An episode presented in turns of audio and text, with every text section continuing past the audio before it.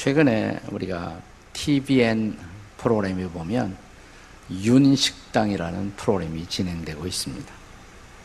최근엔 시청률이 이십 퍼센트에 근접하는 최고의 흥행률을 기록 갱신하고 있다고 합니다. 먹거리라는 인간 보편의 생존 욕구에다가 이름 있는 배우들이 식당 성기미로 출연하고 있다는 것, 그리고 그 외국의 식당이 위치한 해변가의 아름다운 풍광이 우리의 시청 욕구를 자극한 것이 아닌가 싶습니다. 하지만 또 하나 이런 프로그램의 성공 요인에는 느긋하게 식탁에 앉아 음식을 즐기는 사람들의 모습에서 삶의 원초적 행복을 찾아가고픈 회복의 욕구가 그런 중요한 성공 요인을 자극했다고 생각이 됩니다. 인간의 삶의 여정에서 우리가 어떤 상처를 입게 되면 이런 상처의 트라우마는 뇌신경의 손상으로 어, 나타난다고 합니다. 손상된 뇌는 쉽게 회복되는 것이 어렵죠. 하지만 회복이 결코 불가능한 것은 아니라고 합니다. 우리가 상처의 원인을 정확하게 찾아서 다시 적절한 회복의 환경을 제공하고 우리의 뇌를 훈련할 수 있다면 뇌의 기능은 놀랍게도 다시 회복이 된다고 합니다. 바닷가, 파도 소리, 맛있는 음식, 그리고 따뜻한 삶의 대화는 회복을 위한 최선의 치료적 환경이라고 할 수가 있을 것입니다.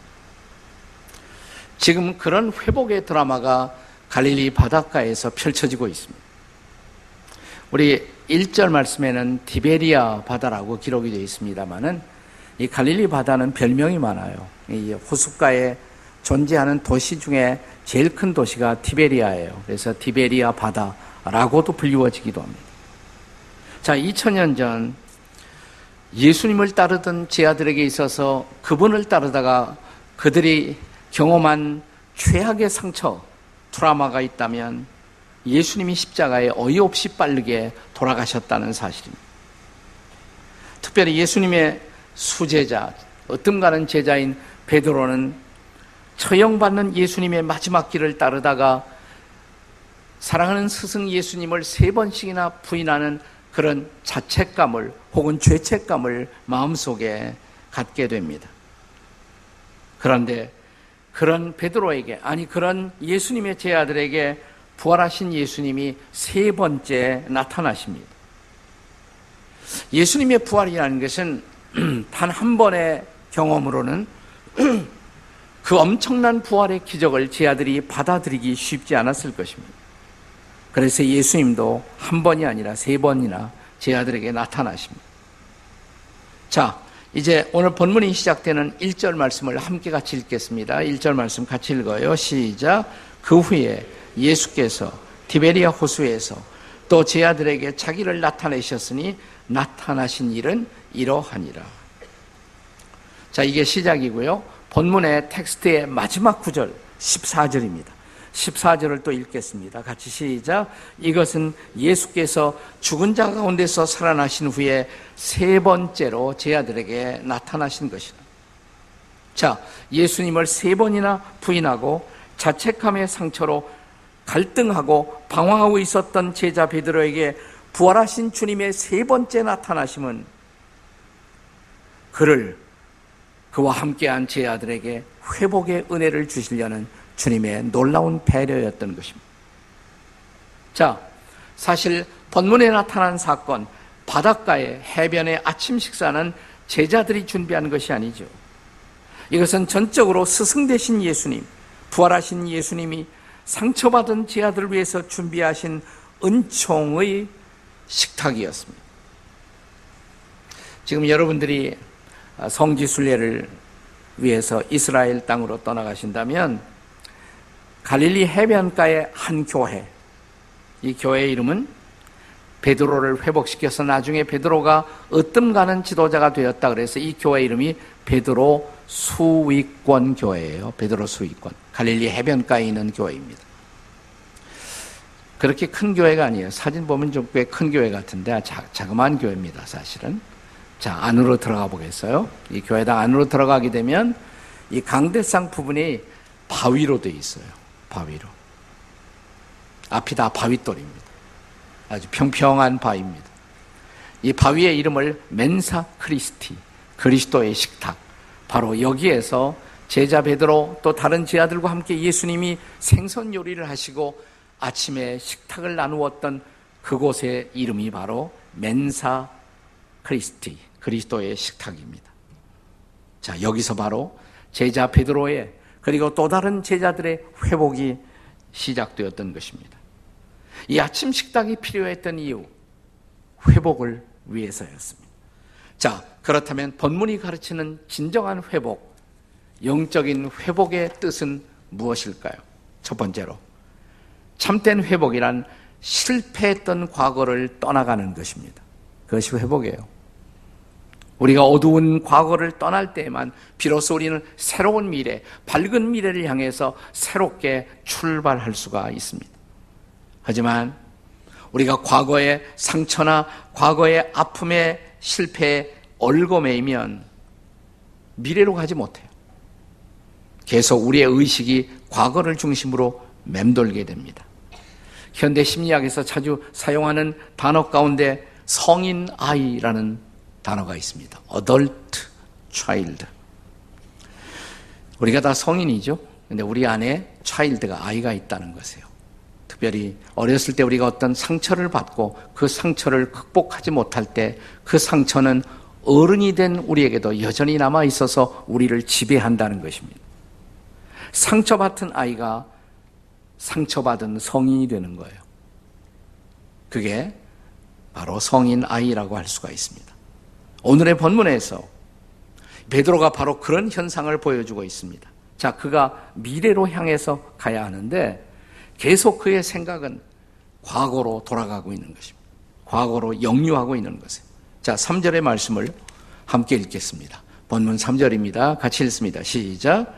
시몬 베드로가 나는 물고기 잡으러 가노라 하니 그들이 우리도 함께 가겠다 하고 나가서 배에 올랐으나 그날 밤에 아무것도 잡지 못하였으니. 네. 자, 이 베드로가 예수님 처음 만났을 때 예수님의 초청의 메시지가 뭐였어요? 나를 따라오너라. 내가 너로 사람을 낚는 어부가 되게 하겠다. 사람 낚는 어부. 사람들에게 복음을 전해서 그들로 하여금 하나님을 따르게 만드는 사람이 되게 하는 것. 이게 사람 낚는 어부죠. 그래서 베드로는 그물을 버려두고 예수님을 쫓아갔어요. 사람 낚는 어부가 되기 위해서. 그런데 지금 어떤 현상을 보이고 있습니까? 베드로가 이렇게 말하고 있습니다. 아이, 나는 그냥 물고기만 잡겠어. 옛날처럼. 과거처럼. 그가 지금 과거로 돌아가고 있는 것이에요. 자, 그의 시간은 미래로 가는 것이 아니라 과거로 회귀하고 있었던 것입니다. 그렇다고 해서 과거로 돌아가는 그가 거기에서 새로운 꿈을 꿀 수가 있겠습니까? 성공할 수가 있겠습니까? 자, 어찌 되었습니까?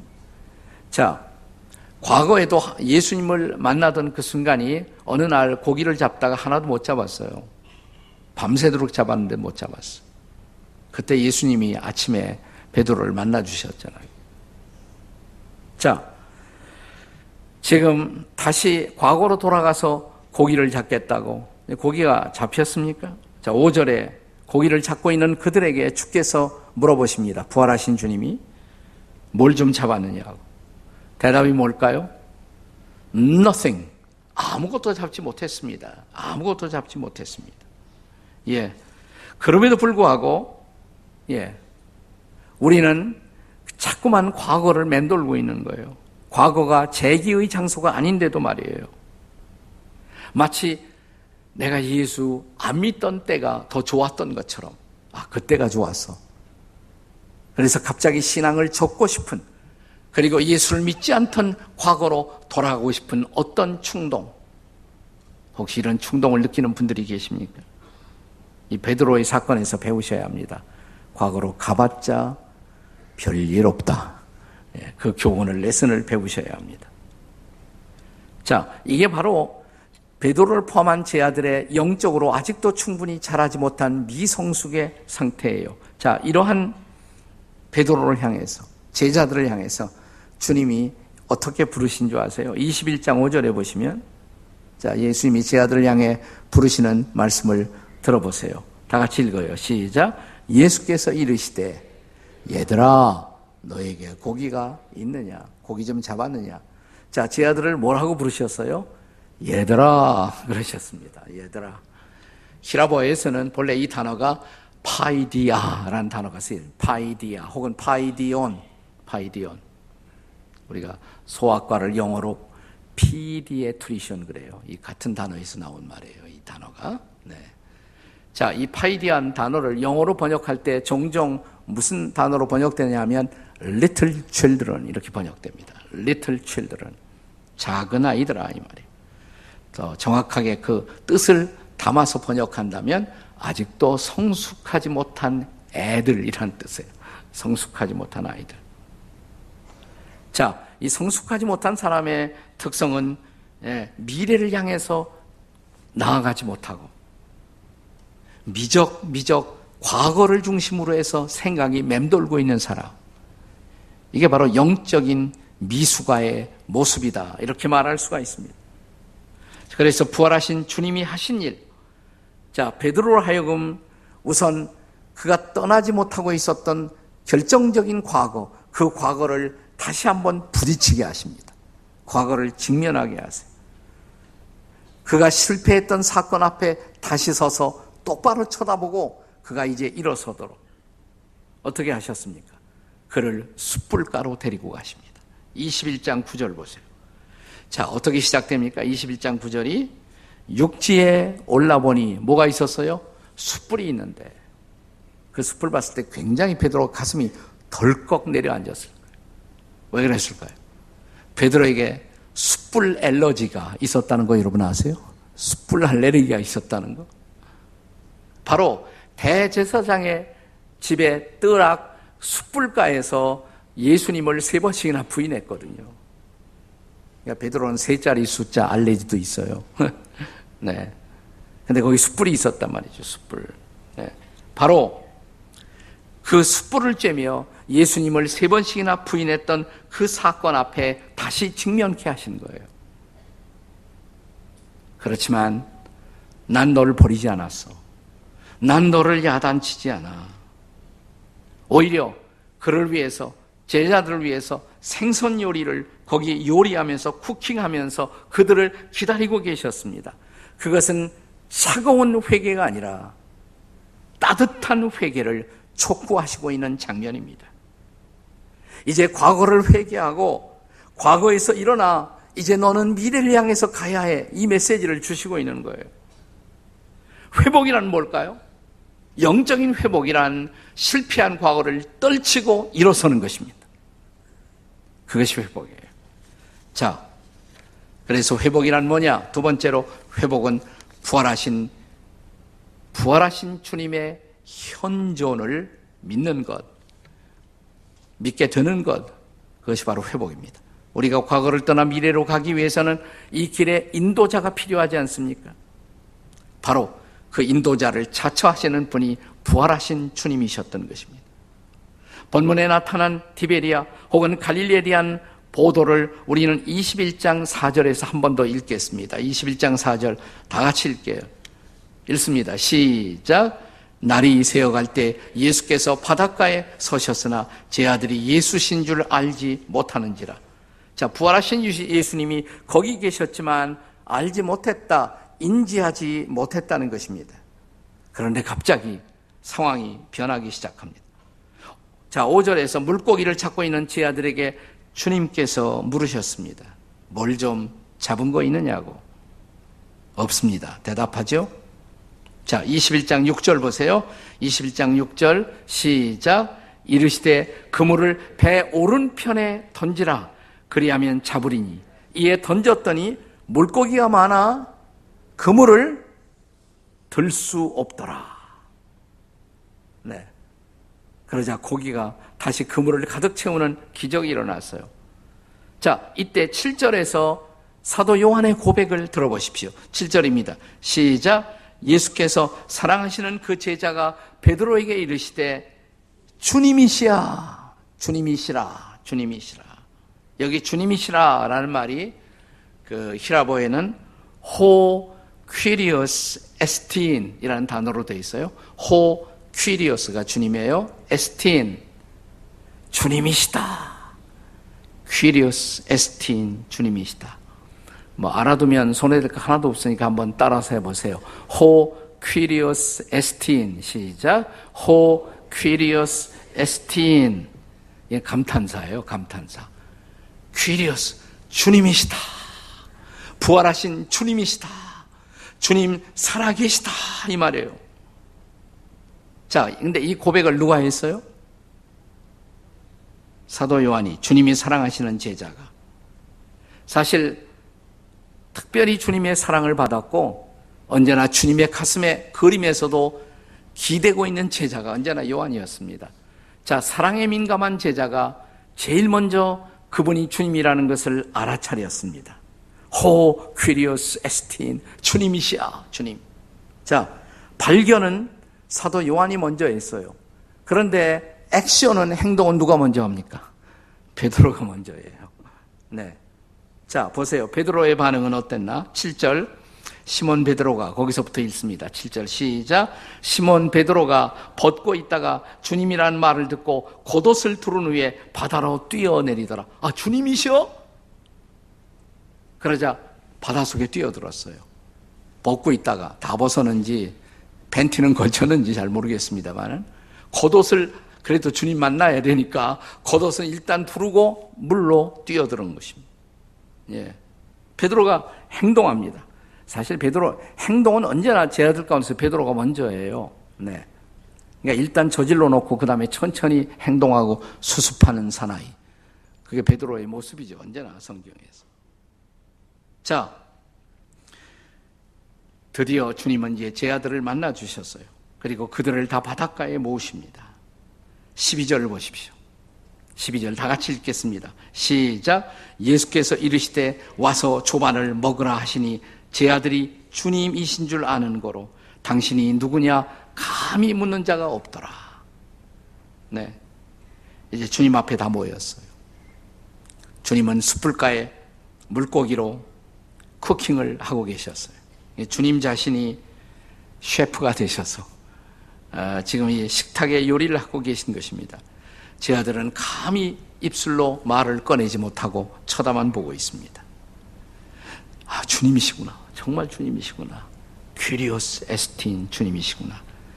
이것만 확인하면서. 자, 주님의 살아계심에 대한 고백. 주님은 살아계시다. 이 말을 신학적인 표현으로 주님의 현존이라고 말합니다. 주님의 현존. 부활하신 주님의 현존. 그것을 발견한 제자들의 감격, 그리고 제자들의 놀라운 침묵. 어, 정말 주님이시오. 자, 근데 바로 이 고백, 부활하신 주님의 현존을 확인하고 거기서부터 제자들은 일어나 새로운 미래를 향해서 가기 시작하는 거예요. 그렇다면 저와 여러분도, 우리도 다시 미래를 향해서 가기 위해서는 여기에 찾아오시는 그분, 나와 함께 하시는 그분, 우리와 함께 하시는 주님의 현존을 확인할 필요가 있지 않습니까? 여러분, 주님의 현존을 믿으십니까? 믿으세요, 정말? 그분이 나와 함께 하신다, 우리와 함께 하신다, 이걸 믿는 것, 이것이 회복의 터닝 포인트예요. 자, 유명한 선교사, 아프리카를 개척하고 탐험한 선교사 리빙스턴이, 데이비드 리빙스턴이 이제 아프리카로 가서 처음 십육 년간을 일하게 됩니다. 십육 년. 영국으로, 자기 고국으로 돌아왔어요. 돌아온 그를, 이 아프리카를 탐험한 이 개척자 선교사를 좀 격려하기 위해서 글라스코 대학에서 명예박사를 수여했습니다. 그 박사를 받는 자리에서 데이비드 리빙스턴은 이런 유명한 간증을 하게 됩니다. 지나간 여러 해,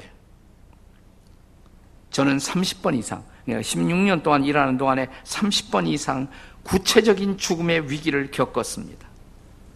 정말 죽는 줄 알았습니다. 저를 지치게 하고 저를 곤고하게 만들고 저를 위협했던 아프리카의 그 땅, 언어도 생소한 그 땅, 때로는 나를 향한 태도가 적대적이기조차 한 바로 그 땅, 그런데 저는 그 땅으로 다시 돌아갈 것입니다. 왜냐하고요? 내가 세상 끝날까지 너희와 항상 함께 있으리라 말씀하신 그 주님의 부활하신 현존을 제가 믿기 때문입니다. 그래서 저는 돌아갑니다. 그분과 함께 돌아갑니다. 회복이 뭡니까? 영적인 회복은 부활하신 주님의 현존을 믿는 것입니다. 주님 지금도 살아계십니다. 믿으세요. 옆에 사람에게 해보세요. 주님 살아계십니다. 이렇게. 근데 그 표정이 이렇게 엉망이십니까? 전혀 믿는 사람 같지 않아. 예. 못 믿는 사람이 있을 거예요. 그래서 그렇게 사는 거예요. 달라지시겠습니까? 달라지기를 원하십니까? 부활하신 주님의 현존을 믿으시기를 주님의 이름으로 축원합니다. 자, 회복이란 뭘까? 세 번째로 미래의 소명을 확인하는 것이에요. 본문 십일 절을 읽겠습니다. 자, 십일 절 같이 읽어요. 시작. 시몬 베드로가 올라가서 그물을 육지에 끌어올리니 가득이 찬 물고기가 백쉰세 마리이라. 이같이 많으나 그물이 찢어지지 아니하리라. 자, 이 바닷가에서 베드로가 경험한 이날의 기적은 그 옛날 베드로가 처음 주님을 만났을 때 그때도 기적을 경험했어요. 근데 그때 기적과 지금의 기적에 차이가 있어요. 차이가 있습니다. 자, 처음 베드로가 주님 만났을 때 하루 종일 고기 못 잡고 밤을 새워서 못 잡았을 때 예수님이 나타나셨답니다. 저 깊은 곳에 가서 그물을 내려 고기를 잡으라고 그때 말씀하셨죠. 깊은 곳으로 가요. 그물을 내려봤어요. 고기가 잡혀요. 얼마큼 잡혔어요? 그물이 찢어지도록. 고기가 몇 마리 잡혔습니까 그때? 몰라요. 찢어진 그물이니까 다 새나가 있겠죠. 네. 자, 그런데 이번 예수께서 부활하신 후 다시 베드로를 만나 주시고 새롭게 기적을 주시는 이 장면에 있어서의 기적은 뭐냐면, 자, 그물이 그 고기를 다 감당했습니다. 가득히 잡혔어요. 몇 마리 잡혔다고? 네? 네, 백오십삼 마리. 알토 핑크라는 성경학자는 이것을 가리켜서 보존의 기적이다. 보존의 기적이다. 여러분, 예수님 베드로를 처음 만났을 때 그때 주신 소명, 소명은 뭐냐면 전도자예요. 복음을 전하는 전도자로 사는 것. 전도자는 여기저기 다니면서 복음 전하는 거예요. 내가 전도한 사람이 어떻게 됐고 신앙이 어떻게 잘 자라고 있는지 구체적으로 확인할 필요가 없어요. 그냥 전도만 하면 돼요. 씨만 뿌리고 다니면 돼요. 그런데 부활하신 주님이 제자 베드로를 다시 만나 주시면서 새롭게 주시는 소명이 있어요. 새로운 미션, 뉴 미션은 뭐냐면 전도자가 아니에요. 이제는 목자예요. 목자. 뭐라고 그랬어요? 우리가 다음 주일에 우리가 생각할 말씀입니다만, 내 양을 먹이라 그랬어요. 내 양을 먹이라. 잘 먹여야 한다. 이건 목자의 책임이에요. 목자. 양을 잡는 게 아니라 양을 먹이는 것입니다. 자, 양을 잘 관리하고 양을 기르기 위해서는 양의 숫자를 셀 필요가 있어요, 없어요? 세야 돼요. 그래야 양을 잘 보관하고 관리하죠. 그래야 한 마리가 잃어버렸나, 정확하게 잃어버린 양을 찾아 잘 관리할 수가 있단 말이죠. 자, 이제는 목자의 사명이에요. 이제는 목자의 사명. 사랑하는 여러분, 진정한 삶의 회복은, 자, 오늘 이후로, 지금 이후로 내가 할 일이 뭘까? 자기 할 일을 알아야 돼요. 할 일을 아는 사람은 살아야 할 이유가 있어요.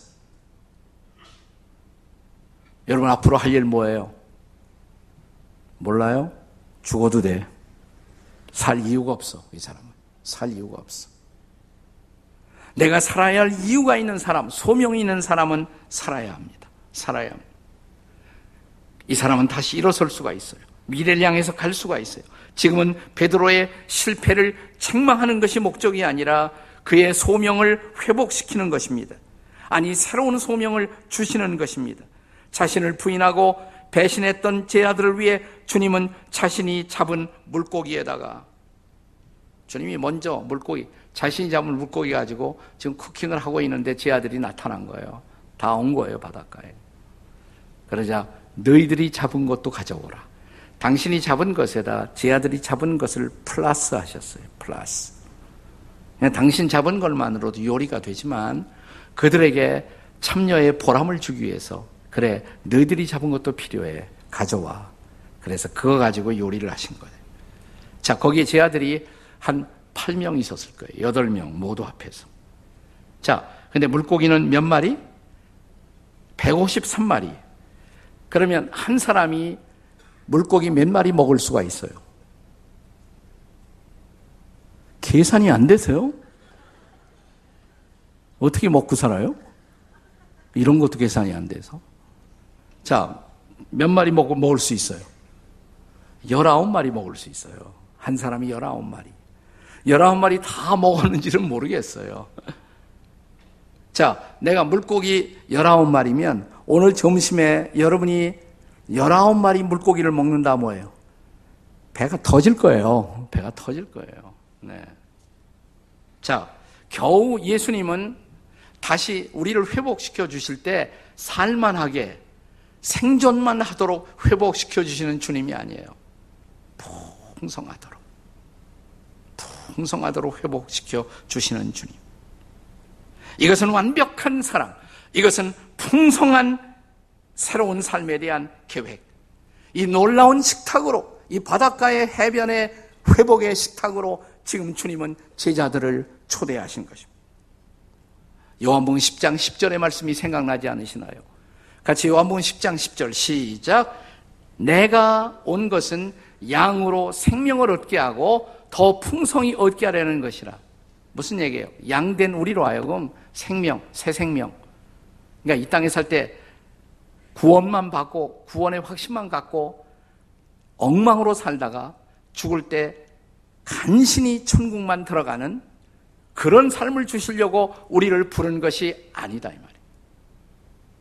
생명을 주시려고, 여기서 끝나지 않고 더 풍성한 생명, 그 하나님의 생명을 여기서부터 누리고, 내가 예수님을 믿는다는 것이 얼마나 좋은 것인지, 얼마나 황홀한 것인지, 얼마나 아름다운 것인지, 그것을 누리면서 살아가는 풍성한 삶, 이 삶을 주시기 위해서 주님이 오늘 이 아침도 여러분과 저를 바닷가의 해변의 식탁으로 초대하는 것을 믿으시기 바랍니다.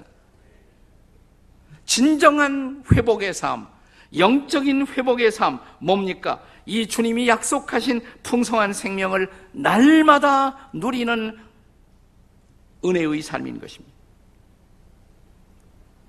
나는 이 아름다운 아침, 여러분도 주님과 함께 해변가에 나아가서 주님의 식탁에 앉아, 그분이 이미 준비하신 거기다가 주님이 이렇게 말씀하십니다. 근데 너도 좀 기여를 해. 이 식탁에 내 시간 좀 바쳐, 내 탤런트 좀 바쳐, 내 생명도 좀 바치고, 그러면 내가 너를 써서 함께 우리는 이 놀라운 식탁을 준비하자꾸나. 이 식탁이 얼마나 많은 사람들에게 매력적인 것이며, 이 식탁이 얼마나 사람들이 찾고 있는 것이며, 이런 풍성한 생명을 나누며 살아가는 놀라운 삶 가운데 다시 참여하지 않을래? 이것이 오늘 회복의 초대인 것입니다. 기도하겠습니다.